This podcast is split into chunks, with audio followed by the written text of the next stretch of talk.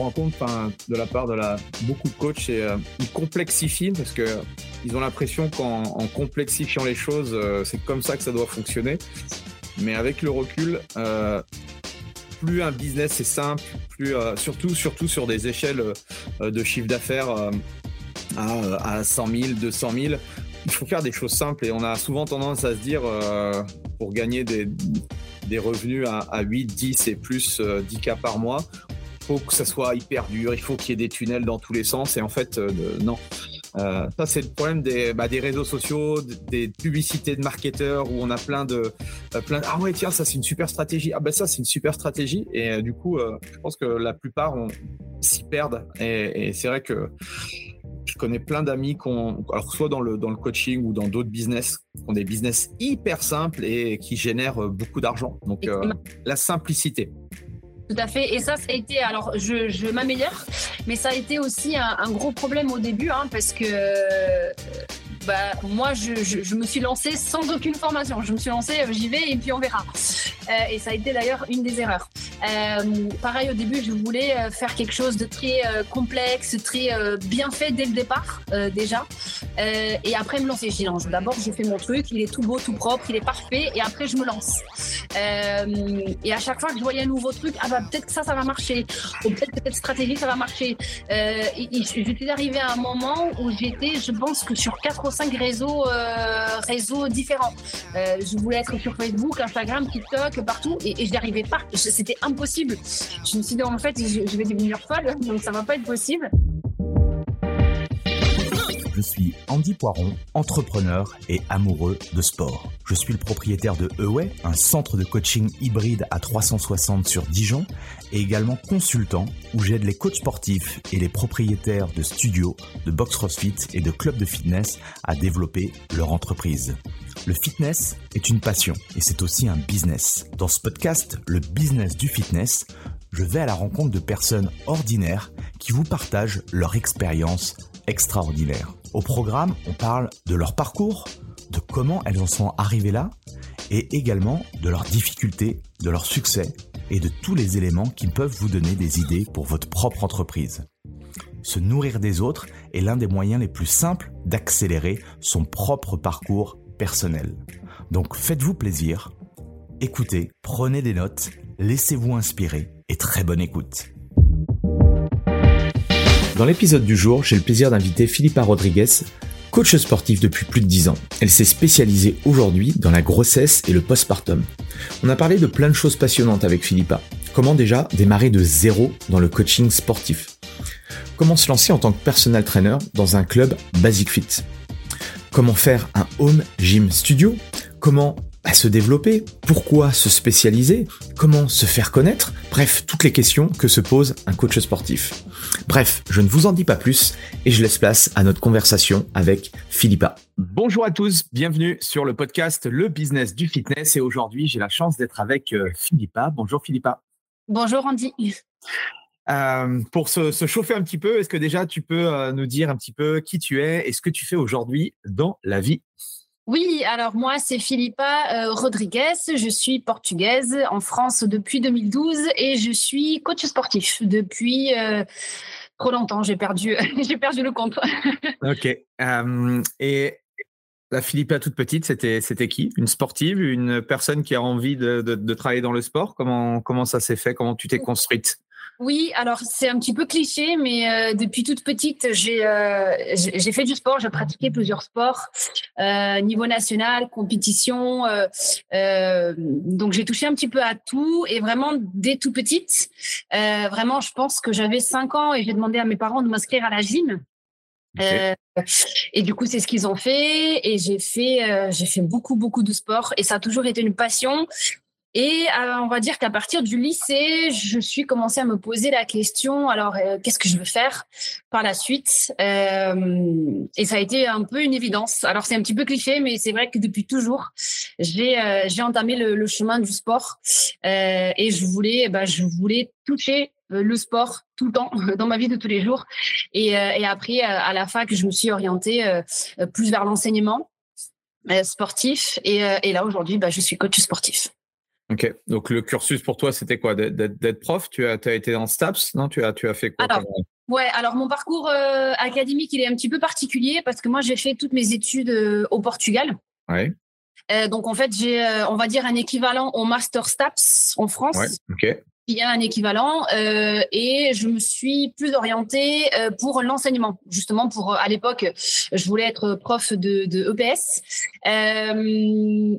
Finalement, j'ai décidé un petit peu de partir sur un autre chemin, mais j'ai aussi la possibilité de venir en France. Alors, pareil, le parcours en France, il a été un petit peu atypique dans la mesure où forcément mes diplômes, ils n'ont pas été reconnus en France. Mmh. Donc, ça a été un petit peu une douche froide. Mais finalement, j'ai fini par passer un BPJEPS puisque je voulais travailler dans des salles de sport. Je voulais donner des cours collectifs que je donnais déjà au Portugal. Et c'est devenu vraiment une passion à l'époque. Et je voulais faire ça. Et on m'a dit que du coup, il fallait passer un BPJEPS. Donc, c'est la formation que j'ai passée en France pour pouvoir travailler dans le domaine du sport. Ok. Et si je reviens sur le Portugal, le fitness et le Portugal, ça donne quoi? Eh bien, ça donne que c'est aussi une histoire d'amour entre le fitness et le Portugal. On a beaucoup de salles de sport, beaucoup de concepts innovants. C'est un pays qui va vraiment chercher des nouveaux concepts et qui est souvent dans le front en Europe par rapport à des nouveaux cours, des nouveautés. Ils ont beaucoup tendance à créer aussi leurs propres concepts, c'est-à-dire que dans des salles de sport, qui peut exister au Portugal. Il y a quelques franchises forcément, mais il y a beaucoup de salles de sport à nom propre et ces salles-là, ils vont créer leur propre concept aussi et ils vont essayer de le développer dans les franchises qu'eux-mêmes, ils peuvent créer par la suite. Donc, le fitness, c'est dans la culture aussi. Les Portugais sont un peuple qui aime bouger. Ok, je connais plus le marché espagnol où il y a des très belles, des très beaux clubs et des très belles franchises. Je connais un petit peu moins du coup le marché portugais. Il y a quel type? Il y a des franchises anglo-saxonnes qui se sont développées au Portugal ou pas? Oui. Il y a par exemple la chaîne de salles de sport Holmes Place. Je sais pas si tu vois. Ouais. C'est très ancré là-bas. Qu'est-ce qu'on peut avoir d'autre? Il y a pas Virgin. Comment? Virgin. Non, Virgin, je pense pas. Non, okay. Pas en connaissance, en tout cas. Après, je t'avoue, je suis sortie du marché portugais il y a plus de 10 ans. Donc, je t'avoue qu'en attendant, forcément, ça a évolué. Mais oui, ils ont des franchises. Il y a quand même plus de salles de sport indépendantes. Okay. Après, forcément, le CrossFit qui s'est beaucoup développé. Donc, tout ce qui est franchise de CrossFit, ça existe pas mal aussi. Ok, et le personal training du coup, enfin avant que tu arrives en France, c'était ça commençait à se développer, c'était comment? Alors, ça se développait un petit peu. Après, le problème, il me semble, du Portugal, c'est que c'est au niveau du budget. Là, je ne vais pas te mentir que quand on connaît un petit peu l'économie du pays, forcément, elle est moins importante qu'en France. Les gens, ils ont un pouvoir d'achat qui est plus petit. Et que finalement, ils préfèrent tout ce qui est cours collectif, entraînement en small group ou des salles comme le CrossFit où les mensualités sont moins importantes et les gens peuvent plus se permettre de payer du sport comme ça. Okay. Il y a beaucoup d'associations aussi qui existent, surtout dans les petits villages, qui font du sport, qui proposent des cours collectifs, un peu comme en France, forcément. Mais c'est vrai que c'est plus développé dans les petits villages. Mais ça existe. Il y a quand même des gens qui préfèrent un coach. Après, c'est comme partout. C'est vrai que quand tu touches à un coaching personnalisé, tu vois que les résultats sont pas les mêmes, que tu évolues beaucoup plus vite la plupart du temps et que l'accompagnement, il est beaucoup plus personnalisé. Donc, finalement, les gens qui prennent un coach, un personnel trainer, ils finissent par le garder longtemps. Ok. Et pourquoi tu es arrivé du coup en France? C'était c'est pour la partie privée, professionnelle, où tu avais envie de changer? Alors, pas du tout. Encore une fois, j'ai suivi un petit peu le cliché. Je suis venue en France par amour. Okay. Parce que du coup, mon conjoint, il est franco-portugais. On s'est connus là-bas. Il a eu une super opportunité de travail en France à l'époque. Okay. Où on venait juste de finir les études et on s'est dit pourquoi pas. Alors, en sachant que de base, je ne voulais absolument pas venir en France parce que, de un, je ne connaissais rien à la France, je ne parlais absolument pas le français, donc ça me faisait un peu peur. Moi, j'étais plutôt partie pour aller en Angleterre, mais finalement, je suis venue en France. Je me suis dit pourquoi pas. De toute façon, je veux quitter le Portugal, je veux voir le monde, je veux travailler ailleurs pour gagner de l'expérience. Donc, pourquoi pas la France ? Après, ça marche pas. Mais du coup, ça fait bientôt 12 ans. Ok. Et vous avez atterri où alors en France ? Alors au début, on a atterri à Chartres, donc près de Paris. Ouais. Mmh. On a fait 1 an à Chartres. Après, on a bougé. On a été dans le Médoc. Je ne sais pas si tu connais un petit peu le Médoc. Côté vin, on a été plus précisément à Pauillac. Donc, c'est un petit village dans le Médoc. Et après Bordeaux. Donc, on a fait… et Bordeaux, du coup, ça a été la 3e ville. Et on s'est installé à Bordeaux depuis. Et je pense pas qu'on va quitter Bordeaux. C'est vraiment très bien. Ouais, c'est une très belle ville, Bordeaux. Et du coup, comment se passe tu m'as dit que tu as fait le BPJEPS. Comment se passe ton expérience au BPJEPS? Tu en gardes un bon souvenir? Ouais, franchement, un super, super souvenir. Alors, je t'avoue qu'au début, j'étais un petit peu, pas sceptique, mais j'étais un petit peu fâchée contre la France, on va dire, parce que on m'a dit que 5 ans d'études, un master, ça ne vaut rien finalement, et ça m'a mis… Ouais, c'était une petite douche froide. Et du coup, je dis bon, allez, je vais faire votre BPJEPS. J'étais en mode, je vais vous prouver que vous avez tort et que je suis meilleure que 80% de vos élèves. Donc, en fait, je suis partie avec ce mood un peu guerrière pour prouver finalement que je vaux quelque chose. Et je me suis retrouvée dans une école très bienveillante avec des super collègues. J'ai énormément évolué parce que finalement, quand j'ai rentré au BPJEPS, je parlais déjà un peu mieux le français, mais sur le côté technique, c'était encore un peu léger. C'est-à-dire que les noms techniques du fitness, du sport, du coaching en français, je les avais pas vraiment. Donc, ça m'a beaucoup appris. Ça m'a beaucoup appris aussi sur le marché français parce que finalement, je voulais travailler dans le marché français, la façon de faire. Et puis, je suis une personne qui aime bien apprendre. Donc, je suis en formation permanente dans le métier et finalement ça a été super. J'ai eu la chance d'avoir eu un contrat de professionnalisation à l'époque. Alors je sais pas si ça existe toujours, mais un contrat pro. Donc j'étais salariée du club parce que de toute façon pour moi c'était impensable de repayer une formation alors que moi j'avais déjà 5 ans d'études en arrière et j'ai eu la chance du coup d'avoir ce contrat, donc j'étais salariée du club et en même temps la formation elle a été payée par le club. Okay. Pour eux c'était tout bénef parce que du coup je donnais déjà des cours collectifs, donc malgré que de temps en temps je disais un mot qui n'était pas très très compréhensible en français, mais ça faisait rire les gens, donc du coup j'ai passé un super moment en stage. J'ai vraiment créé des liens avec des gens avec qui j'ai contact encore aujourd'hui, donc qui me suivent aussi sur les réseaux. Donc, non, franchement, très bon souvenir. Tu parles super bien français, hein. franchement, félicitations. Moi, si je parle aussi bien anglais que toi, français, je suis admiratif, moi. Je suis admiratif. On apprend sur le tas, quoi. Oui, c'est sûr. Et à la fin de ce BPJEPS, à la fin de ce contrat de qualification, qu'est-ce qui se passe pour toi? Dans quelle optique tu es? Est-ce que tu as une vision différente du fitness? Enfin, dis-moi un petit peu, dans quel état d'esprit tu es à ce moment-là? Eh bien, quand j'ai terminé mon BPJEPS, j'avais juste l'envie, c'était de trouver un CDI. Voilà, donc parce que à l'époque, on m'a vendu le CDI. Puisque le CDI, c'est ce qu'il fallait avoir pour pouvoir louer un appartement, s'acheter une maison, avoir une sécurité. Donc, moi, je voulais absolument un CDI. Et j'ai eu la chance d'en avoir un juste à la sortie de mon stage. Donc, j'ai fini de mon stage, de ma formation. Donc, j'ai fini en juillet 2015, il me semble. Là, tu étais sur Bordeaux à cette époque-là ou pas? Ou non? Bordeaux, oui. Bordeaux. En fait, quand on est venu sur Pauillac, je me suis renseignée justement pour faire la formation et je voulais… quitter Pauillac le plus rapidement possible. Alors, le Médoc, c'est pas quelque chose… je garde un souvenir moyen de cette année dans le Médoc. Donc, je voulais une grande ville. Moi, j'aime les grandes villes et j'aime que ça bouge. Donc, du coup, ouais, j'étais déjà sur Bordeaux. Donc, j'ai passé ma formation à Bordeaux. Mon BPJEPS à Bordeaux. Et j'ai trouvé… Donc, du coup, à la fin de mon stage, j'ai envoyé des CV partout.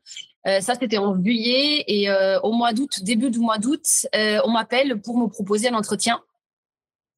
Et alors, on m'appelle, j'étais en vacances au Portugal, chez la famille. On m'appelle, je dis, ben, je rentre dans une semaine, donc attendez-moi, j'arrive. Et j'étais prise. J'étais prise directement en CDI à la fin de ma formation, dans une salle orange bleu, sur Bordeaux aussi. Okay. Donc, j'ai commencé à travailler, à donner des cours, à faire des programmes personnalisés, à faire tout ce qu'il y a à faire dans une salle de sport quand on est coach salarié.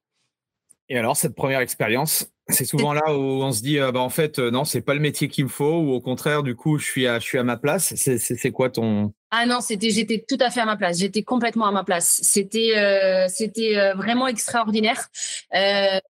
L'Orange Bleu, ils ont aussi leur propre concept. Donc, c'était un petit peu différent de ce que j'ai pu voir en cours, de ce que j'ai pu voir dans d'autres salles de sport. Donc, j'étais contente de découvrir. Ce qui m'a surpris un petit peu, alors avec le recul, je me suis dit qu'il fallait passer par là pour comprendre un petit peu le métier et pour se faire aussi une idée. C'est vrai que je donnais énormément de cours collectifs. J'étais pas mal fatiguée, j'avoue. On n'était que 2 coachs dans la salle à l'époque, donc on faisait beaucoup de cours collectifs. Et malgré tout, je me sentais à ma place. J'avais des cours qui étaient remplis. À chaque fois, j'essayais de proposer des nouvelles choses. J'ai réussi à ramener dans la salle les nouveaux, à convaincre à l'époque mon patron de prendre les nouveaux concepts Orange Bleu qui ont marché super bien. On a réussi à développer pas mal la clientèle. Donc non, vraiment une super expérience et je me suis sentie tout à fait à ma place. Je dis, c'est ça que je veux faire pour le reste de ma vie, en fait. Et du coup, la transition entre le CDI et ton métier de coaching, ça se passe comment ? C'est quoi les étapes ? Ouais, alors il y a eu plusieurs étapes. La salle où je travaillais, elle a été vendue, il me semble, 2 ans après. Mmh. Le patron, il a décidé de faire autre chose, il a vendu la salle et cette salle a été reprise par deux copains, 2 associés de Bordeaux. Un d'entre eux, il a été mon tuteur de stage, donc j'étais super contente. Donc on était un peu en famille, en fait, on va dire. Sauf qu'au moment de la reprise de la salle par ces 2 personnes-là, c'était aussi ma première année de maman. C'est-à-dire qu'en attendant, je suis tombée enceinte de mon premier enfant. Et quand j'ai repris, du coup, les cours après mon congé maternité, eux, ils ont acheté la salle. Donc, ça s'est fait à peu près en même moment. Et en fait, alors quand tu vas acheter une salle, que tu mets toutes tes économies, tu veux juste que ça marche et tu veux tout faire et tout donner pour que ça marche, pour que les gens, ils aiment le nouveau concept, pour gagner plus de clients, pouvoir rembourser ton crédit forcément. Et moi, à l'époque, je voulais juste dormir plus de 2 heures par nuit. Et j'étais extrêmement fatiguée. Je n'avais forcément, ils ont changé mes horaires de travail parce que il fallait que le changement global, il fallait un changement global dans la salle au niveau des horaires, au niveau des cours, etc. Et ils avaient gardé l'enseigne Orange Bleu à l'époque ? Pas du tout. Du coup, ils ont créé leur propre enseigne à eux, leur propre concept, qui est vraiment un super truc. Ils ont fait une salle qui est magnifique, autant dans le visuel que dans ce qu'ils proposent. Et qui attire beaucoup de monde. Sauf que forcément, j'étais salariée, donc j'étais pris avec. Et pour te donner une petite idée, je suis passée de 25 cours collectifs que je donnais par semaine à 32. Ouais, c'est énorme. C'est énorme. Je n'avais plus de soirée. Donc, j'ai raté toutes les premières fois de mon fils. J'ai raté les premiers mots, j'ai raté les premiers pas, j'ai tout raté. Je travaillais samedi, je travaillais dimanche. C'était très, très, très intense dans une année qui a été très compliquée pour moi parce que bon, j'ai eu un postpartum un petit peu compliqué. Forcément, quand on dort peu, on est plus fatigué. Même si j'ai l'impression, c'est pas qu'une impression, je sais que ça ne se voyait pas dans mes cours, dans la façon dont je donnais des cours. Ça n'a pas changé, mais après à côté, forcément, il y avait cette fatigue qui était présente. J'étais peut-être à l'époque un peu moins souriante. Et là, s'il y a des mamans qui m'écoutent, elles savent très très bien, et des papas aussi, hein, forcément, ils savent très bien de quoi je parle. Quand on donne 32 cours par semaine, et qu'on dort en moyenne de 4 à 5 heures par nuit, c'est un petit peu compliqué au bout d'un an. Ouais, mais même en dormant bien, 32 heures par semaine, c'est… Voilà. Alors, c'était pas vraiment en heure parce qu'il y avait des cours de 30 minutes, mais je… Non, mais 32 cours, c'est voilà. Ouais, à un moment donné, tu ne peux aller que dans le mur, hein, de toute façon. Voilà. Et en fait, c'est ce qui s'est passé. Et au bout d'un an, même si j'étais très contente de faire ça, je me suis dit non, il faut que je change. C'est pas ça que je veux. J'ai raté toutes les premières fois de mon fils. C'est pas ça que je veux. Je veux pouvoir être un petit peu maître de mes horaires. Parce que je voulais forcément passer plus de temps avec lui. Et du coup, j'ai donné ma démission. Juste avant l'été, j'ai eu le mois d'août pour réfléchir et même pas, et finalement même pas tout le mois d'août, parce que j'ai eu l'opportunité d'intégrer les salles BasicFit en tant que coach indépendant. Et du coup, ça a été le début de ma carrière, entre guillemets, de coach sportif indépendant. Elle a commencé à BasicFit. Ok. Et est-ce que tu avais justement le background au niveau business et tout pour te lancer, ou tu t'es dit bon, je vais trouver facilement des clients? Comment ça s'est passé? Pas du tout. Pas du tout. En fait, je sors du salariat et je me lance dans l'entrepreneuriat, dans le business, et je ne connaissais absolument rien. Alors, j'ai eu la chance d'avoir des head trainers qui m'ont formé, qui m'ont vachement aidé sur ce sujet-là, mais c'était un monde, c'était une mer de requins, pleine de requins en fait, parce que c'est vrai que il faut être présent, il faut être présentable, il faut aller à la recherche de clients, et ça pour moi tout ça c'était nouveau, parce que moi les clients ils venaient à moi, et encore j'avais pas besoin de négocier les tarifs, ça c'était le rôle du commercial de la salle, donc moi je touchais pas à ce sujet-là. Et d'un coup, j'ai dû toucher à la comptabilité, au business, aux réseaux sociaux aussi, forcément, pour me faire connaître, etc. Donc, ça a été tout nouveau. Donc, ça a mis un petit peu de temps. Surtout quand on se dit, je vais quitter le salariat pour avoir du temps pour mon fils. Et bien, finalement, il faut que je bosse presque plus que ce que je bossais avant, niveau temps qu'il faut mettre pour son business. Et j'ai mis un petit peu de temps à comprendre comment ça marche et qu'est-ce qu'il fallait faire, effectivement. Il t'a fallu combien de temps? On va dire qu'une bonne année. Hein. Bonne année. Franchement, une bonne année pour mettre tout ça. Avec le recul, qu'est-ce que tu pourrais dire à ceux qui nous écoutent, qui voudraient justement se lancer en tant que personal trainer? Quelles sont, toi, les trois plus grosses erreurs que tu as pu faire ou que tu aurais pu éviter? Alors, se lancer sans connaître le marché, savoir un petit peu comment ça se passe dans le coaching, dans sa propre ville ou dans la région où il souhaite travailler, peut-être faire une petite étude de marché. Aussi, deuxième chose, se lancer avec l'idée « je veux aider tout le monde et je veux tout faire ». Ça, c'est une grosse erreur, de se dire, moi, je peux aider les personnes âgées, les jeunes, prise de masse, perte de poids, enfin, toute une panoplie de choses qui est tout à fait normale. J'imagine quand on sort de diplôme et on veut se lancer, c'est vrai qu'on a tendance à toucher un petit peu à tout. Et ça a été une erreur, en tout cas pour ma part, parce que finalement, je me suis rendu compte que je pouvais pas aider tout le monde et que j'ai compris que dans le coaching, c'est un petit peu comme le menu d'un restaurant. En fait, on va dans un restaurant, s'il y a une carte, un menu qui fait 5 ou 6 pages, on se pose un petit peu la question, est-ce que c'est vraiment bon ce que je vais manger? Donc là, aujourd'hui, je le vois un petit peu comme ça. En tout cas, pour moi, ça a été quelque chose qui n'a pas forcément marché. Et puis, ne pas se former. Ne pas se former... aux méthodes de coaching, à la comptabilité, à tout ce genre de choses qu'un personal trainer à son compte doit faire, et se lancer comme ça vraiment sans avoir un minimum d'informations sur le sujet. Est-ce que tu te souviens comment tu as attiré tes 3 premiers clients à toi? Qu'est-ce que tu as mis en place? Alors, du coup, j'étais à BasicFit et en fait, je suis allée parler aux gens, je suis allée parler aux clients de la salle et je me suis beaucoup dirigée vers les femmes. Alors, de un, parce que j'étais plus à l'aise Et de deux, parce que j'avais moi-même un préjugé que les hommes, ils n'allaient jamais prendre du coaching avec moi.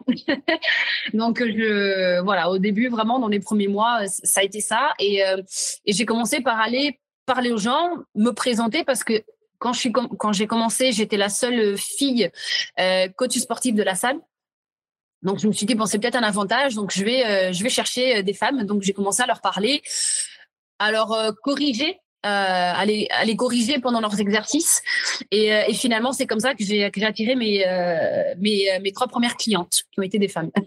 Excellent. Et après un an de coaching dans le club, tu commences justement à avoir suffisamment de clients et une nouvelle fois, tu es dans quel état d'esprit toi par rapport à ça?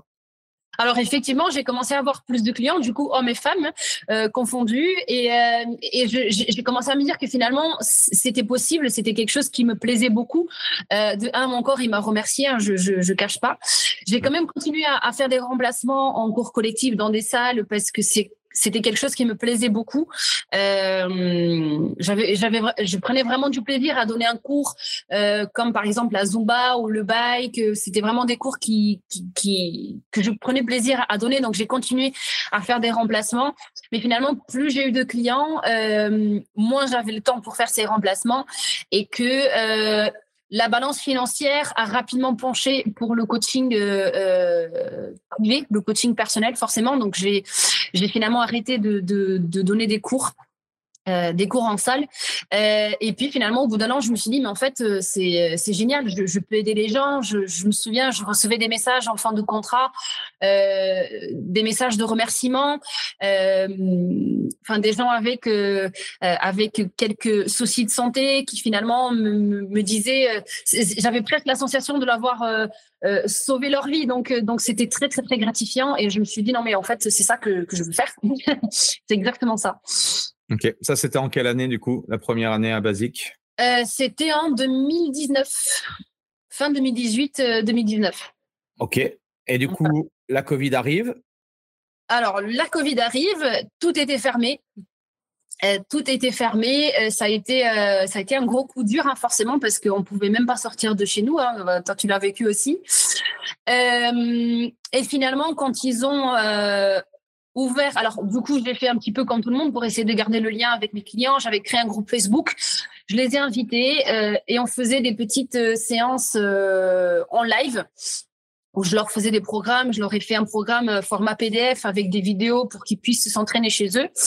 Mais on marchait beaucoup au live. Du coup, ça a permis de garder un lien et de ne pas les perdre parce que je voulais surtout pas perdre mes clients. Et du coup, quand la Covid s'est ralentie un petit peu et on a pu sortir un petit peu de chez nous, j'ai fait du domicile. Et j'allais chez mes clients parce que je n'avais pas d'endroit pour coacher. C'est-à-dire que je n'avais plus de salle, je n'avais plus de matériel, j'avais un petit peu de petit matériel, mais du coup, j'ai dû faire du domicile chez mes clients. Alors, heureusement, ils habitaient tous à peu près proches de chez moi, donc j'avais pas beaucoup de déplacements à faire. Et ensuite, ils ont tous résilié l'abonnement chez BasicFit à l'époque, parce que finalement, ils étaient en train de payer pour rien, parce que la salle, elle était toujours fermée. Je pense que j'ai plus en tête, mais il me semble que les salles de sport ont été vraiment les derniers enseignes à ouvrir après le Covid. Ouais, il y a eu les discothèques ou autres, je crois, qui ont suivi un peu plus que nous, mais oui, les clubs sur la deuxième vague, on a été fermés assez longtemps. Ouais. Ouais, ça a mis beaucoup de temps. Donc finalement, ils ont le coaching à domicile, ça leur convenait très très bien. Ils ont dit c'est super, je suis chez moi, je suis dans mon petit confort. Je finis ma séance, je vais prendre ma douche, c'est parfait.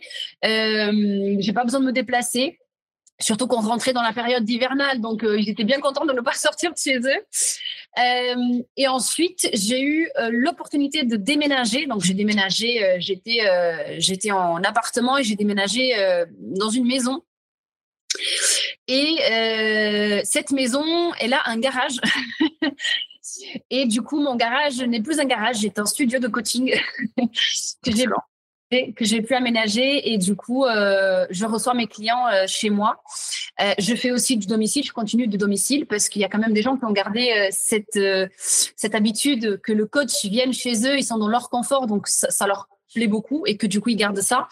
Mais sinon, j'ai aussi beaucoup de clients qui viennent dans mon studio et du coup, j'ai tout ce qu'il faut. J'ai pu investir dans beaucoup de matériel et aujourd'hui, j'ai tout ce qu'il faut pour faire un coaching de qualité. Alors, comment faire une sorte de home gym studio de coaching chez toi? Quelles sont tes recommandations par rapport à ça? Alors, mes recommandations, c'est vraiment de choisir du bon matériel, celui qui va durer dans le temps, de protéger le sol. Alors, surtout si vous avez une maison louée, si vous n'êtes pas propriétaire, protégez. Et puis, investir petit à petit aussi, parce que c'est du matériel qui coûte très cher, on ne va pas se mentir. Hein. Quand on achète une cage de squat avec des barres olympiques, des poids d'haltérophilie, ça coûte un petit peu cher.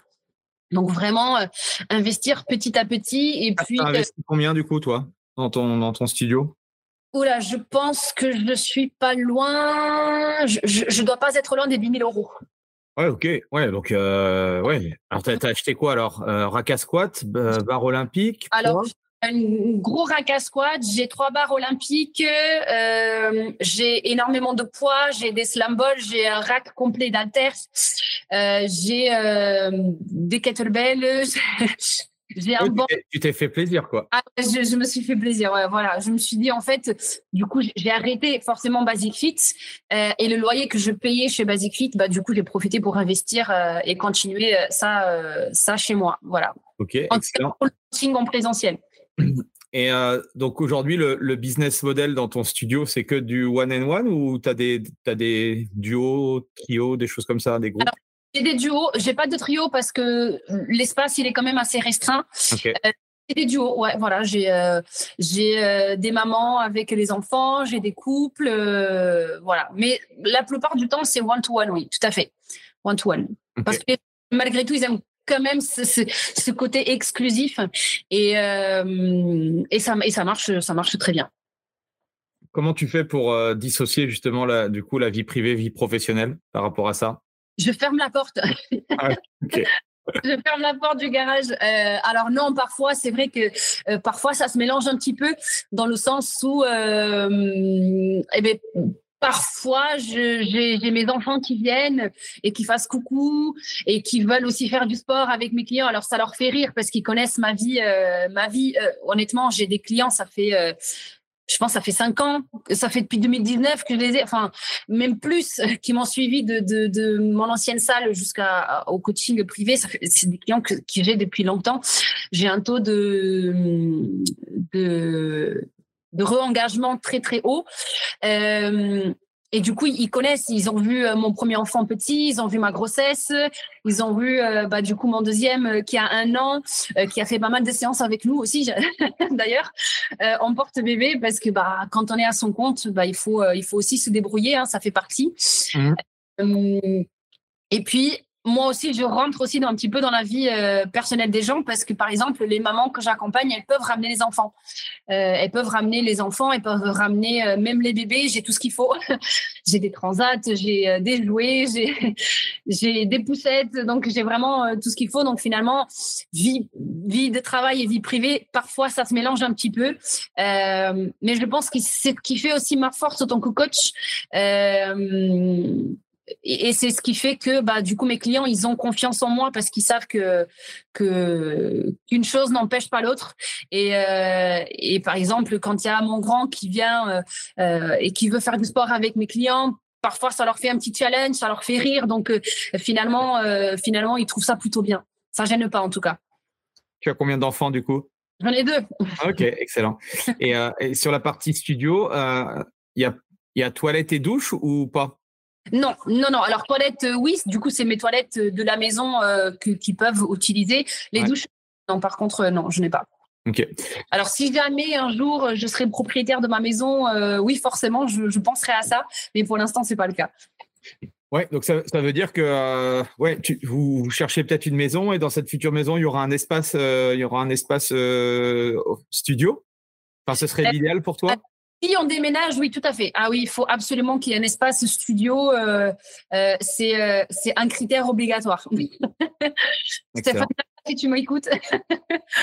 Et du coup, sur la partie donc purement business en tant que personal trainer, tu utilises quoi comme outil? Est-ce que tu utilises, je sais pas, des outils techniques? Tu as un système de réservation? Quels sont les outils que tu utilises au quotidien, toi, en tant que coach?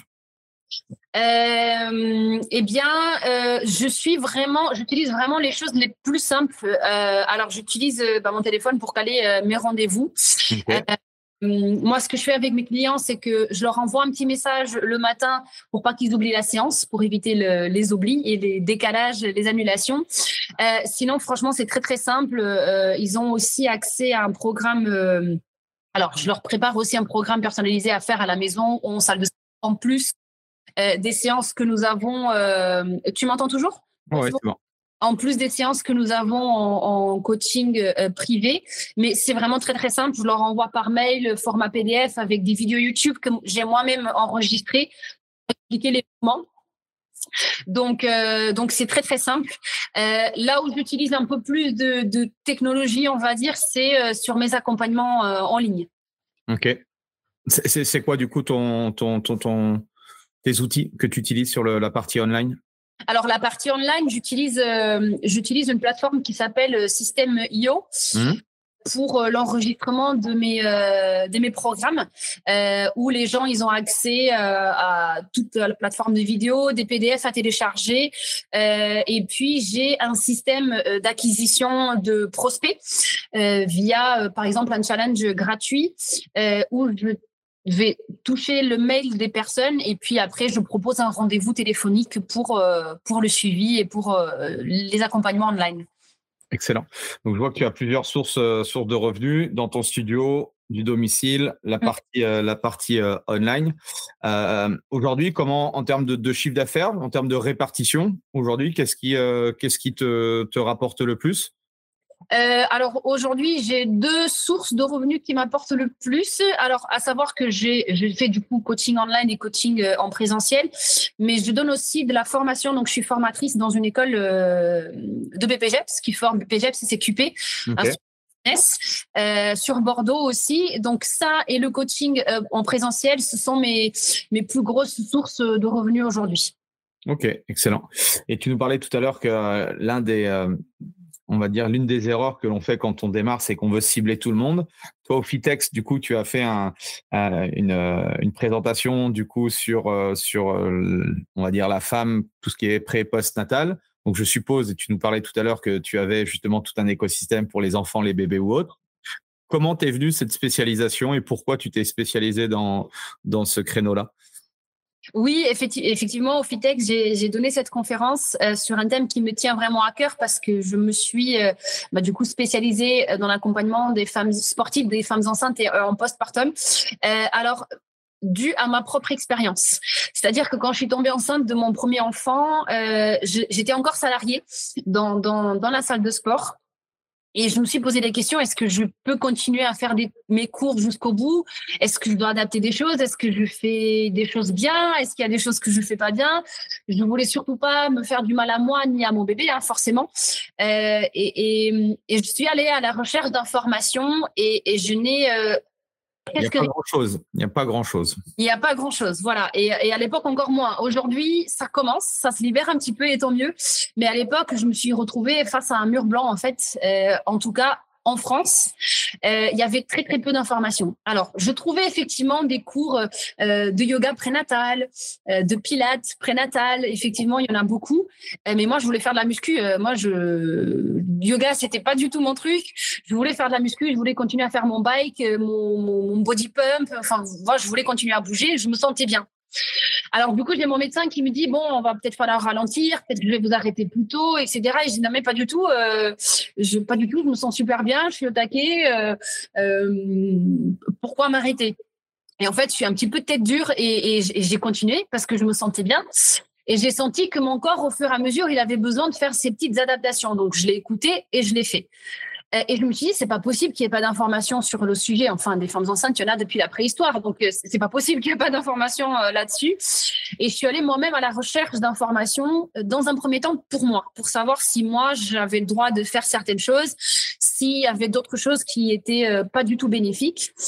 Et j'ai trouvé des informations, alors de l'autre côté de l'Atlantique, mais je les ai trouvées et j'ai commencé à les appliquer.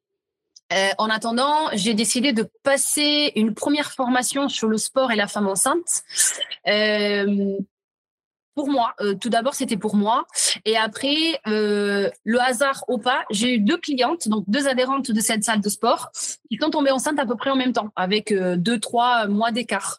Et je me suis dit, bah, écoute, c'est parfait, parce qu'elles venaient me poser les questions. Alors, toi, t'es enceinte, est-ce que tu peux faire ça? Est-ce que moi, je peux faire pareil et tout? Et je dis, bah, écoute, attends, je vais me renseigner, je vais me former, continue à faire ce que tu fais si tu te sens bien, mais je reviens vers toi très, très vite. Du coup, je me suis formée et j'ai pu les accompagner jusqu'au bout de leur grossesse. Donc, pareil comme moi, elles ont fait du sport jusqu'au bout. Elles ont fait de la Zumba, elles ont fait du step, elles ont fait de la musculation, du renforcement musculaire. Et elles étaient vraiment très contentes. Et je me suis dit que il y avait quelque chose à faire. C'était pas possible qu'il n'y ait pas des coachs spécialisés dans ce public-là, parce que il y avait de plus en plus de femmes enceintes qui voulaient pratiquer du sport, faire une activité physique. Et du coup, je vais commencer à accompagner des femmes enceintes. Alors, avec le boom des réseaux sociaux aussi, j'ai commencé à avoir des demandes en ligne. Et donc, à partir de là, j'ai commencé vraiment tout petit à faire des programmes individualisés avec des PDF, comme je faisais, avec des vidéos que je préenregistrais et que je leur envoyais. Et puis, petit à petit, j'ai créé tout ce système avec, du coup, cette plateforme qui me permet aujourd'hui d'avoir un programme complet d'accompagnement des femmes enceintes, complètement à distance, soit en autonomie totale pour, par exemple, celles qui sont déjà sportives, qui ont déjà une très, très bonne conscience corporelle, etc. Et puis, avec un accompagnement plus personnalisé, avec des vidéos, des séances en live pour, par exemple, les plus débutantes ou celles qui ont besoin d'un accompagnement un peu plus spécifique. Donc c'est un programme quoi, sur 9 mois? Sur 9 mois, oui, tout à fait. Ouais, okay. Dès le début de la grossesse jusqu'au jour de l'accouchement, en fait, elles ont des choses qu'elles peuvent faire aussi pour optimiser leur accouchement, pour que ça soit plus facile. On ne va pas se mentir, c'est un sacré marathon, un accouchement, donc se préparer physiquement, c'est encore mieux. Donc ça a été vraiment le premier déclic. Et le deuxième, ça a été le plus gros, on va dire, c'est du coup mon premier postpartum qui a été catastrophique pour moi. Ça a été vraiment très, très, très difficile, autant physiquement que psychologiquement. Ça a été vraiment très difficile. Et encore une fois, je me suis retrouvée face à rien. À part la rééducation du périnée, je n'ai pas eu de rééducation abdominale, personne m'a proposé. J'ai découvert par moi-même qu'est-ce que c'était un diastase des grands droits. Donc, du coup, j'ai pas fait une reprise sportive adéquate et adaptée à cette période-là. Et 3 mois et demi après mon accouchement, je suis retournée au travail. Et dès les premiers cours, je me suis dit, c'est pas possible, je ne vais jamais y arriver parce que mon corps, il n'est pas prêt. Parce que je n'étais pas préparée ni par ma sage-femme qui, forcément, elle n'avait pas de connaissances. Elle savait juste faire la rééducation du périnée, qui a été très bien faite d'ailleurs. Donc, je la remercie pour ça. C'est déjà une bonne chose. Ce qui est déjà une bonne chose parce que parfois, c'est pas le cas. Mais ouais. Merci madame, au revoir, à bientôt peut-être. Voilà, donc j'ai été complètement laissée à l'abandon alors que je sentais que je n'étais pas prête. Et une femme qui fait uniquement la rééducation du périnée, elle n'est pas prête à reprendre une activité sportive comme avant en tout cas. Il faut que ça soit adapté, il faut que ça soit progressif.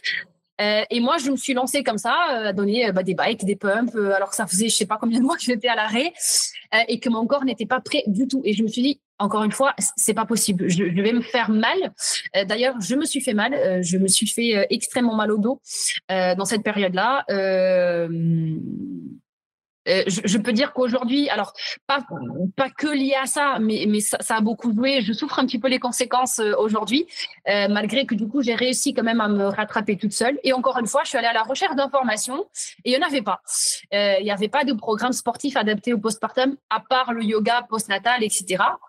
Mais c'était pas ce que je cherchais. Moi, je cherchais à retrouver mon ventre d'avant, être tonique, à ne pas avoir mal au dos, à pouvoir retrouver mon souffle, à refermer mon diastase qui était assez important. Et je n'ai pas trouvé. Encore une fois, j'ai pris l'avion de façon fictive de l'autre côté de l'Atlantique et j'ai effectivement trouvé des informations et des formations surtout et j'ai décidé de les faire. Donc, je me suis formée à nouveau au sport post-natal. J'ai moi-même fait des programmes d'autres coachs qui étaient spécialisés dans le domaine, en anglais et en portugais pour le coup. Et du coup, j'ai fait ma propre rééducation, ma propre récupération et à partir de là, j'ai décidé d'accompagner aussi les femmes dans cette période-là. Excellent. OK. D'où l'intérêt, effectivement, une nouvelle fois, d'avoir une spécialité, une spécificité. Et après, c'est sûr que c'est beaucoup plus facile au niveau marketing et vente de pouvoir communiquer parce que forcément, ton message va tout de suite impacter les personnes en question, quoi. Exactement. La différence avec aujourd'hui un business où je suis coach dans un club et aujourd'hui, j'ai mon studio. Autant dans un club, tu as des clients entre guillemets qui demandent que ça. Dans un studio, il faut que tu ailles chercher on va dire les prospects. Quelles sont tes stratégies d'acquisition aujourd'hui par rapport à ça ? Moi, je fonctionne beaucoup le bouche à oreille forcément. J'utilise souvent des stratégies telles que le parrainage, par exemple. Donc permet à mes clients de parrainer une personne de la famille, une copine, un copain. Par exemple, je leur dis ce mois-ci, c'est le mois du parrainage, donc invitez une personne de votre entourage à venir faire une séance gratuite avec vous. Et puis à partir de là, c'est mon rôle, mon objectif du coup de fidéliser aussi cette personne-là et soit de créer un coaching en duo, soit de trouver un nouveau client en individuel. Donc ça marche plutôt bien. Ce modèle-là. Et sinon, je fonctionne beaucoup avec les commerces de proximité. Donc, j'ai des partenariats avec des commerçants de mon quartier et voire un tout petit peu plus loin. Je fais aussi partie d'un réseau d'entrepreneurs bordelais où je propose aussi des ateliers coaching, des séances de sport, soit gratuites, soit payantes, mais avec des petits prix, où je propose après un accompagnement par la suite. Je leur permets aussi de venir tester, de voir le studio et de faire connaissance parce que c'est vrai que quand on parle avec quelqu'un en one-to-one, elles accrochent beaucoup plus vite. Et du coup, j'utilise beaucoup aussi ce système-là pour l'acquisition de clients. Comment tu vas voir les petits commerces ? Qu'est-ce que tu leur proposes ? Je viens avec mes petits flyers, mes petites cartes de visite, je me présente, je leur propose déjà une séance gratuite aux commerçants pour qu'ils puissent venir tester et puis après un tarif préférentiel pour les gens qui viennent avec le petit flyer ou la petite carte de visite me voir ou m'appeler ou m'écrire un email, je leur propose un tarif préférentiel. Ok. Et après au niveau process d'accompagnement, c'est quoi ? C'est que tu commences par un bilan et après tu proposes un accompagnement. Comment tu gères tout ça ? Alors, je fais toujours un bilan en premier, c'est-à-dire que j'invite les gens à venir voir le studio et puis faire connaissance en tête-à-tête. Je fais un bilan, donc j'ai plusieurs questions à leur poser. J'ai un petit questionnaire où je note toutes les questions. Je leur explique comment je fonctionne, je leur explique les tarifs et comment ça va se passer l'accompagnement. Et puis après, soit ils décident de partir en accompagnement. Si c'est le cas, du coup, on y va progressivement. Je fais pas mal de tests au début et puis tout un accompagnement entre guillemets classique, mais encore une fois ça dépend de la personne d'un débutant ou pas, ou si la personne elle est sportive déjà de base, voir son niveau de départ et quels sont ses objectifs forcément. Et puis à partir de là, je fais mon petit programme d'accompagnement au fur et à mesure qui est tout à fait adaptable parce que il suffit que j'ai préparé une séance en avance et que le jour J, ils arrivent et disent j'ai très mal à la tête, du coup la séance elle va pas se passer de la même façon forcément. Donc ouais, ça commence par un bilan initial et puis après une batterie de tests que je fais et puis après on commence l'accompagnement en fonction des objectifs de la personne. Donc, tu n'as pas dans tes clients forcément que des femmes enceintes ou en post-natal ou prénatal, quoi. Non, j'ai un petit peu de tout. J'ai de la perte de poids, j'ai de la tonification en présentiel. Après, en online, je me suis vraiment spécialisée sur la femme enceinte et au postpartum. Mm-hmm. Mais par exemple, ces clients-là, c'est des clients que j'ai depuis très, très, très longtemps. Ouais. Donc finalement, je les lâche pas, je les accompagne et leurs objectifs, ils changent un petit peu au fur et à mesure. Donc, j'ai pas un petit peu de tout. J'ai beaucoup de pertes de poids et de personnes avec des pathologies. Parce que, alors, de un, j'aime bien. En premier, c'est des clients que j'ai depuis un moment, donc je ne vais pas les lâcher. De deux, j'aime bien accompagner ce type de personnes. Ça correspond bien à ma personnalité, à ma façon de travailler. Pas que des pathologies physiques, mais aussi des pathologies psychologiques. Et j'ai aussi des gens qui veulent juste garder une activité physique, ne pas lâcher complètement. C'est plus du maintien de forme qu'autre chose. Mais j'ai aussi mes femmes enceintes et mes jeunes mamans qui viennent souvent avec leur bébé. Du coup, sur la partie online, c'est quoi ? C'est les médias sociaux qui te permettent, ou tu parlais du challenge, mais avant, c'est médias sociaux, challenge et après vente du programme ? Tout à fait. Okay. Ouais, donc ça marche beaucoup avec les réseaux sociaux. On ne va pas se mentir, même si parfois c'est un petit peu compliqué. Hein, on est beaucoup sur les réseaux sociaux, donc il faut se faire sa petite place. Beaucoup de réseaux sociaux, j'utilise énormément Instagram et Facebook. Je me suis mise il n'y a pas si longtemps sur LinkedIn, mais je cherche encore à comprendre un petit peu comment ça marche et quel est le meilleur moyen de faire marcher mon business à travers LinkedIn. Ensuite, je propose des challenges, donc des challenges gratuits, justement pour attirer les gens, pour leur montrer un petit peu mon produit et l'intérieur de la plateforme, parce que les gens, ils aiment bien... savoir comment ça marche et voir un petit peu le produit avant de l'acheter. Et ensuite, toujours des appels téléphoniques directement avec moi parce que je tiens à avoir ce lien avec les gens. Parce que ce sont des périodes assez compliquées, hein, alors compliquées, c'est peut-être pas le mot, mais ce sont des périodes assez délicates. La grossesse et le post-accouchement sont des périodes assez délicates, et je trouve que le fait d'avoir des gens au téléphone, ça leur permet d'être plus en confiance, et ça me permet aussi de cerner un petit peu plus la personne, hein, pour te dire, sur mes jeunes mamans que j'ai au téléphone, j'entends pleurer plus qu'une. Ça pleure aussi de l'autre côté, donc il y a ce côté humain que j'aime bien garder. Ok. Et la stratégie des challenges, c'est quoi ? C'est un challenge sur une semaine, 5 jours pour… Tout à fait. Par exemple, sur mon programme postpartum, c'est un challenge sur 7 jours qui leur permet de commencer à prendre soin de leur corps en postpartum. On va mieux comprendre le périnée, on va comprendre le diastase, on va commencer à faire des tests.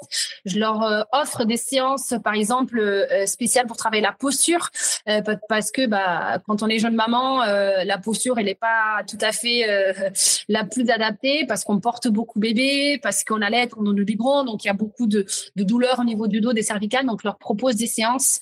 J'ai aussi un accompagnement alimentaire spécifique au postpartum, un accompagnement pour la gestion des émotions sur cette période de postpartum. Et à la fin de ce challenge de 7 jours, elles ont la possibilité de prendre rendez-vous avec moi au téléphone. Et puis, si elles le souhaitent, du coup, continuer l'accompagnement sur les 3 mois. OK. Et toi, Filipa, tu vas aller où avec ce business ? Enfin, où est-ce que tu veux aller par rapport à tout ce que tu fais aujourd'hui ? C'est quoi ta vision là, à 3 ans ? À 3 ans, j'aimerais bien personnellement pouvoir vivre exclusivement du coaching online spécialisé, parce que c'est vraiment une passion. C'est vraiment j'ai trouvé ma voie, on va dire ça comme ça. Et je pense que au jour d'aujourd'hui, c'est pas si facile dans le milieu du coaching de se dire en fait c'est ce thème-là que je veux aborder. Et moi, je pense que j'ai eu la chance de le trouver. Et c'est vraiment ça que je veux faire. Je veux accompagner le maximum de mamans à avoir une grossesse sportive et du coup une récupération postpartum qui est optimale, et j'aimerais bien pouvoir en vivre exclusivement de ce type de coaching, malgré que j'aime beaucoup aussi le côté coaching one-to-one et la formation. J'aime beaucoup donner de la formation, mais c'est vrai que autant que émigrer, hein, mon pays me manque aussi un petit peu.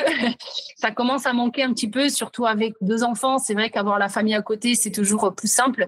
Et on a éventuellement le projet de repartir au Portugal, mais j'aimerais bien pouvoir continuer à proposer cet accompagnement-là. Donc, dans 3 ans… Je connais des Français qui sont au Portugal et qui font du coaching online. Hein, donc, c'est pas… tu peux rentrer chez toi. Tu es originaire d'où au Portugal ? Je suis de Coimbra. Je ne sais pas si tu connais un tout petit peu. C'est une au Porto et Lisbonne. C'est une ville étudiante où il y a la plus ancienne université de l'Europe. Ok. Et ouais, il y a de l'histoire là-bas. Ok, excellent, excellent. Et comment tu fais pour continuer à progresser et à t'améliorer ? Eh bien, je continue déjà les formations parce qu'il y a toujours des nouveaux sujets, des nouvelles études qui sortent. Je continue à améliorer mon système d'acquisition de clients, mon système d'acquisition de prospects. Je continue d'améliorer, par exemple, mes plateformes à l'intérieur. Donc, je sors très souvent des nouvelles vidéos, des nouvelles séances, des nouveaux conseils. Là, par exemple, récemment, encore sur le thème du post-accouchement, j'ai créé un module spécifique pour les mamans qui ont eu une césarienne parce que la récupération, elle n'est pas du tout pareille. Donc voilà, il y a toujours de la nouveauté. Je pense qu'il faut pas, il faut continuer de se former. C'est en tout cas le pari que je fais. Et puis proposer des nouvelles choses, des nouveaux types d'accompagnement, tester les lives. Pourquoi pas tester les lives en groupe. Donc je fais souvent des petites choses pour changer un petit peu. J'ai testé aussi les partenariats avec, par exemple, sur les réseaux sociaux, des grands comptes, des comptes avec beaucoup d'abonnés qui peuvent éventuellement m'apporter une visibilité un peu plus importante. Donc, des petites stratégies qui font que les gens ils commencent à me connaître un petit peu et qu'ils aient envie de travailler avec moi. Ok, top. C'est quoi ton échec préféré ? Mon échec préféré. Ton échec où tu te dis bon, ça a été dur, mais j'ai tellement appris que en fait ça m'a permis de me relever, de passer à la vitesse supérieure. Attends, là il faut que tu me laisses réfléchir. Peut-être pas, hein. Peut-être que tu n'as pas eu de gros échecs. Si. Alors, franchement, je pense que le Covid, pour moi, est une grosse opportunité. C'est-à-dire qu'avec le Covid,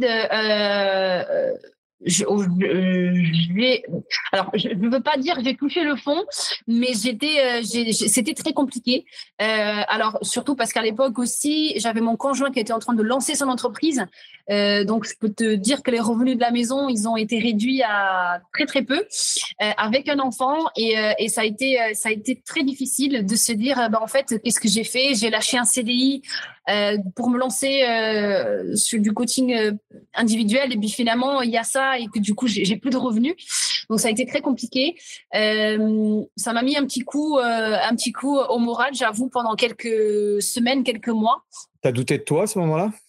Ah, j'ai beaucoup douté, oui. Oui, j'ai beaucoup douté. Je l'ai beaucoup douté aussi parce qu'à l'époque, j'étais déjà un petit peu dans le coaching. Alors, ce n'était pas mon activité, ce n'était pas quelque chose que je pensais à l'époque développer à long terme. Et je ne savais pas aujourd'hui, par exemple, que je voulais que ça soit ma source de revenus principale, le coaching en ligne pour les mamans. Mais à l'époque, j'ai essayé pendant le Covid de lancer un accompagnement postpartum. Donc, j'ai travaillé jour et nuit sur mon programme. Il durait 6 semaines à l'époque. J'ai créé des vidéos, j'ai créé un PDF. Il était magnifique, voilà. Et lors du lancement, il y a eu 0. Genre 0. Mais je suis passée des semaines et des mois à le créer. Et quand j'ai fait le lancement, j'étais excitée comme jamais. En fait, j'ai eu 0 retour. Mais 0 vraiment. Et là, c'est une douche froide. Parce qu'on se dit, en fait, tout ce travail pour rien. J'étais un petit peu en colère parce que je me suis dit, avec le Covid, tout le monde a eu l'habitude d'avoir des choses gratuites parce qu'il y avait beaucoup de coachs qui faisaient des lives gratuits, etc. Et que du coup, forcément, je proposais quelque chose qui était payant parce qu'il fallait bien que que je trouve un moyen de gagner ma vie. Et j'ai eu 0 retour. Et ça a été très difficile. Ça a été très, très, très difficile. Pas mal de retours aussi. Après, je pense que c'est aussi un petit peu l'entourage qui doute. Les personnes proches qui me disent « Ouais, mais attention, parce que c'est un public un peu spécial, un peu compliqué. T'es sûr que ça va marcher ? C'est pas tout à fait ce marché-là qui fonctionne. C'est plutôt le marché de la perte de poids. » Oui, mais moi, je veux pas faire de la perte de poids. Moi, je veux les mamans. C'est mon truc, c'est mon expérience, c'est ma passion, c'est ça. C'est vrai qu'avoir un entourage qui doute de toi, ça te met le doute aussi beaucoup. Tu réfléchis, ouais, mais finalement, si ça marche pas, c'est un échec, je gagne pas d'argent, je mets ma famille en péril, etc. Donc, ça a été assez compliqué. Mais comme je suis têtue, je suis très, très, très têtue et j'y crois vraiment. De un, je crois en moi, je crois à mes capacités, je crois à mon savoir, mon savoir-faire, mon expérience. Mais je crois aussi que le marché français a besoin de professionnels qui sachent prendre en charge ce type de public parce qu'il y a de plus en plus de demandes. Oui, et puis avoir un business, c'est être persévérant, hein. C'est sûr que…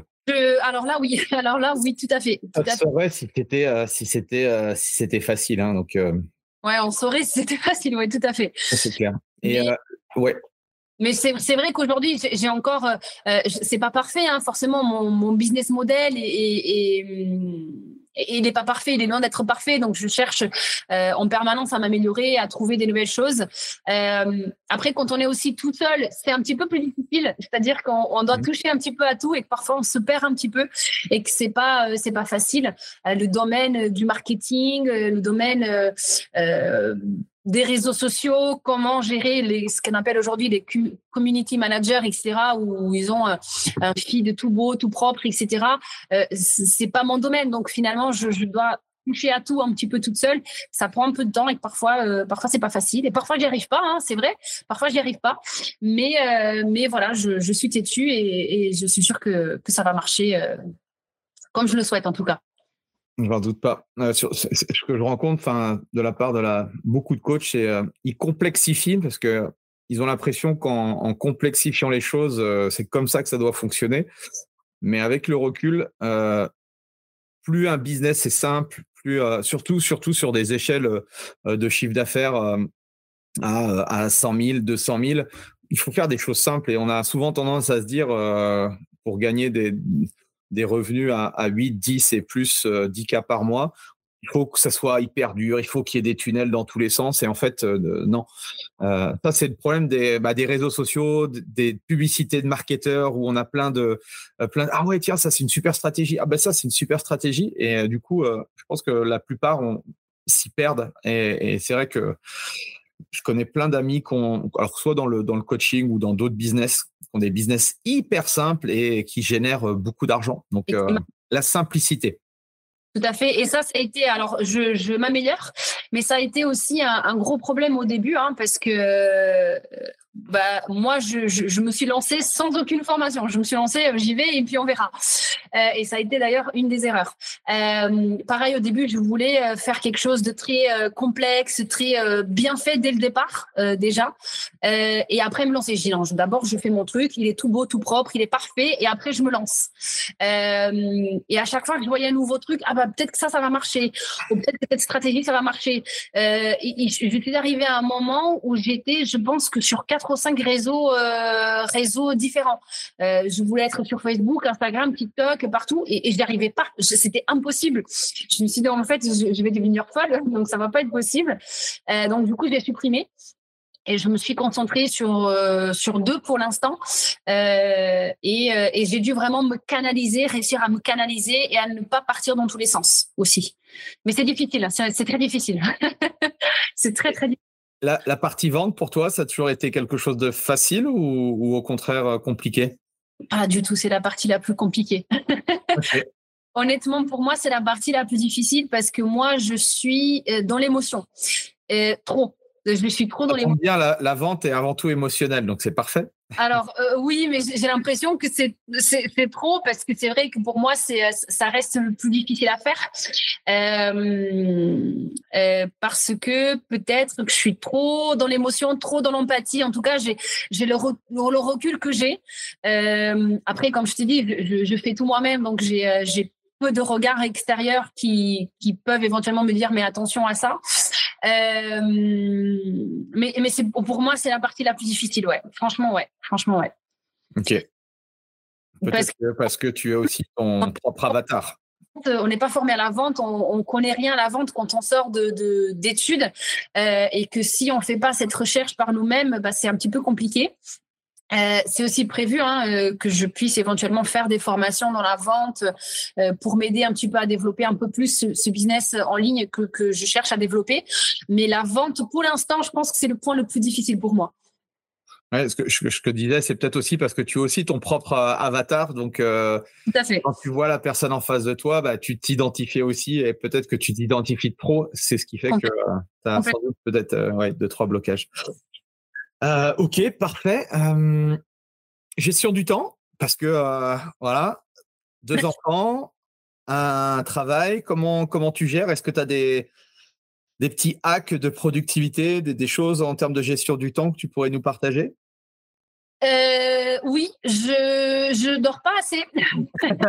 Voilà, ça c'est pas trop un hack de productivité pour le coup. Je ne crois sur mon sommeil. Non, c'est vrai parce que c'est vrai que je suis un peu sur 3 fronts en même temps, c'est-à-dire le coaching en ligne, le coaching en présentiel et la formation.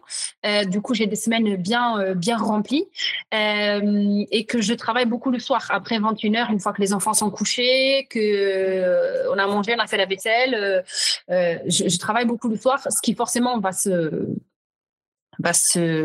jouer un petit peu sur mes heures de sommeil.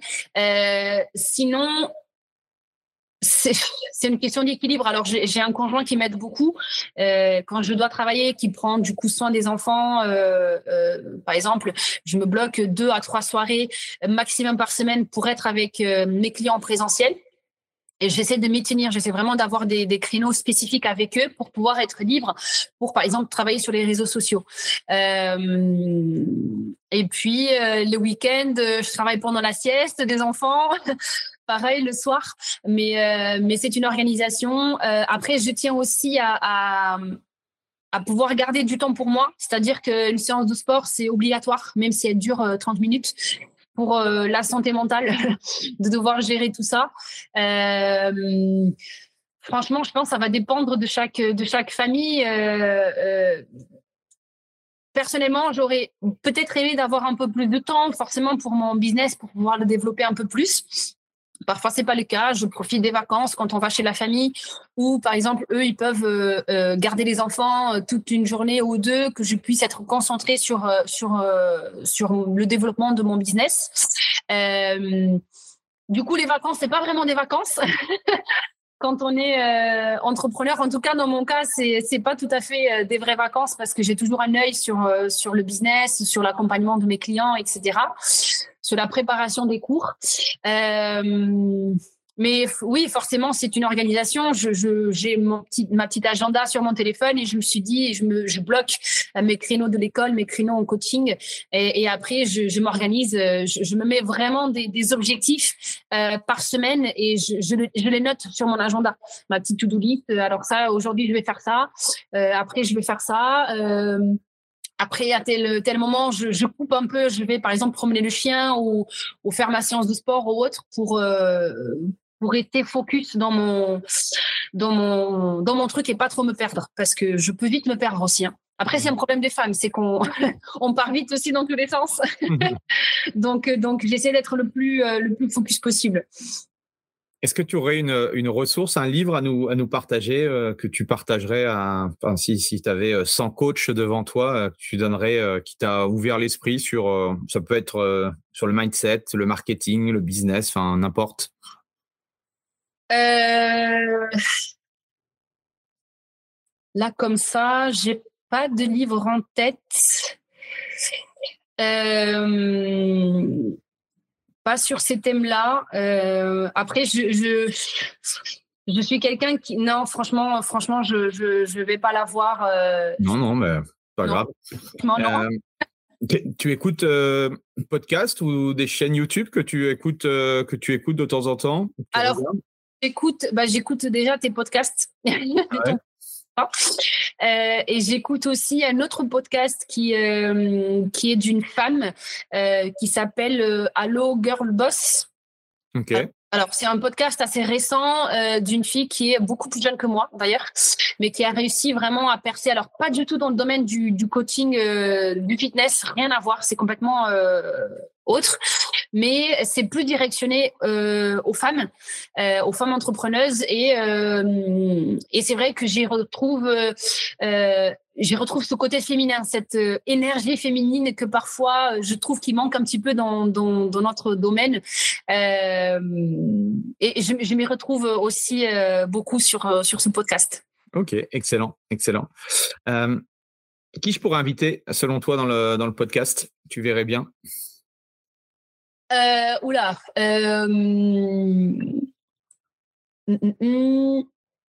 Si, j'ai quelques idées. Attends, je ne sais plus les noms, il faut que je les retrouve. Tu me les donneras en off, si tu peux me connecter avec eux, et si tu as des points de contact, je veux bien. Eh ben, merci Filipa pour tout ça. Un dernier petit message à partager à la communauté. Mais croyez en vous, jusqu'au bout, même si votre idée elle paraît un petit peu farfelue pour les autres, allez-y jusqu'au bout. Si vous avez les compétences et si c'est vraiment votre passion, allez-y à fond et n'hésitez pas à vous former surtout et à voir ces formations comme un investissement à long terme parce que si vous êtes bon dans votre domaine, ça peut que marcher. Top. Eh ben, merci pour ça. Merci pour tout. Merci à ceux qui sont restés jusqu'au bout. Pensez à mettre un petit 5 étoiles, un petit commentaire à Filipa. Et puis, nous, on se retrouve la semaine prochaine pour un nouvel invité. Merci à tous. Merci beaucoup, Andy. Voilà, c'est fini pour aujourd'hui. J'espère que l'épisode vous a plu. Merci d'avoir passé ce moment en ma compagnie. Deux petites choses avant de vous quitter. Si vous cherchez les notes de l'épisode ou vous voulez tout simplement me contacter personnellement, allez sur mon site andypoiron.com. Donc tout attaché, www.andypoiron.com. Vous trouverez toutes les informations nécessaires. Et dernière chose, et c'est la plus importante pour moi, si vous voulez m'aider à promouvoir ce podcast, eh bien vous mettez un avis 5 étoiles sur Apple Podcast. Si vous regardez cet épisode sur YouTube, eh bien pensez à liker et à vous abonner à ma chaîne YouTube, et pensez à en parler autour de vous, pensez à en parler à vos amis ou à vos collègues dans le fitness. Ça permettra véritablement à ce podcast d'avoir beaucoup plus de visibilité. Voilà, en tout cas, merci, à très vite pour le prochain épisode.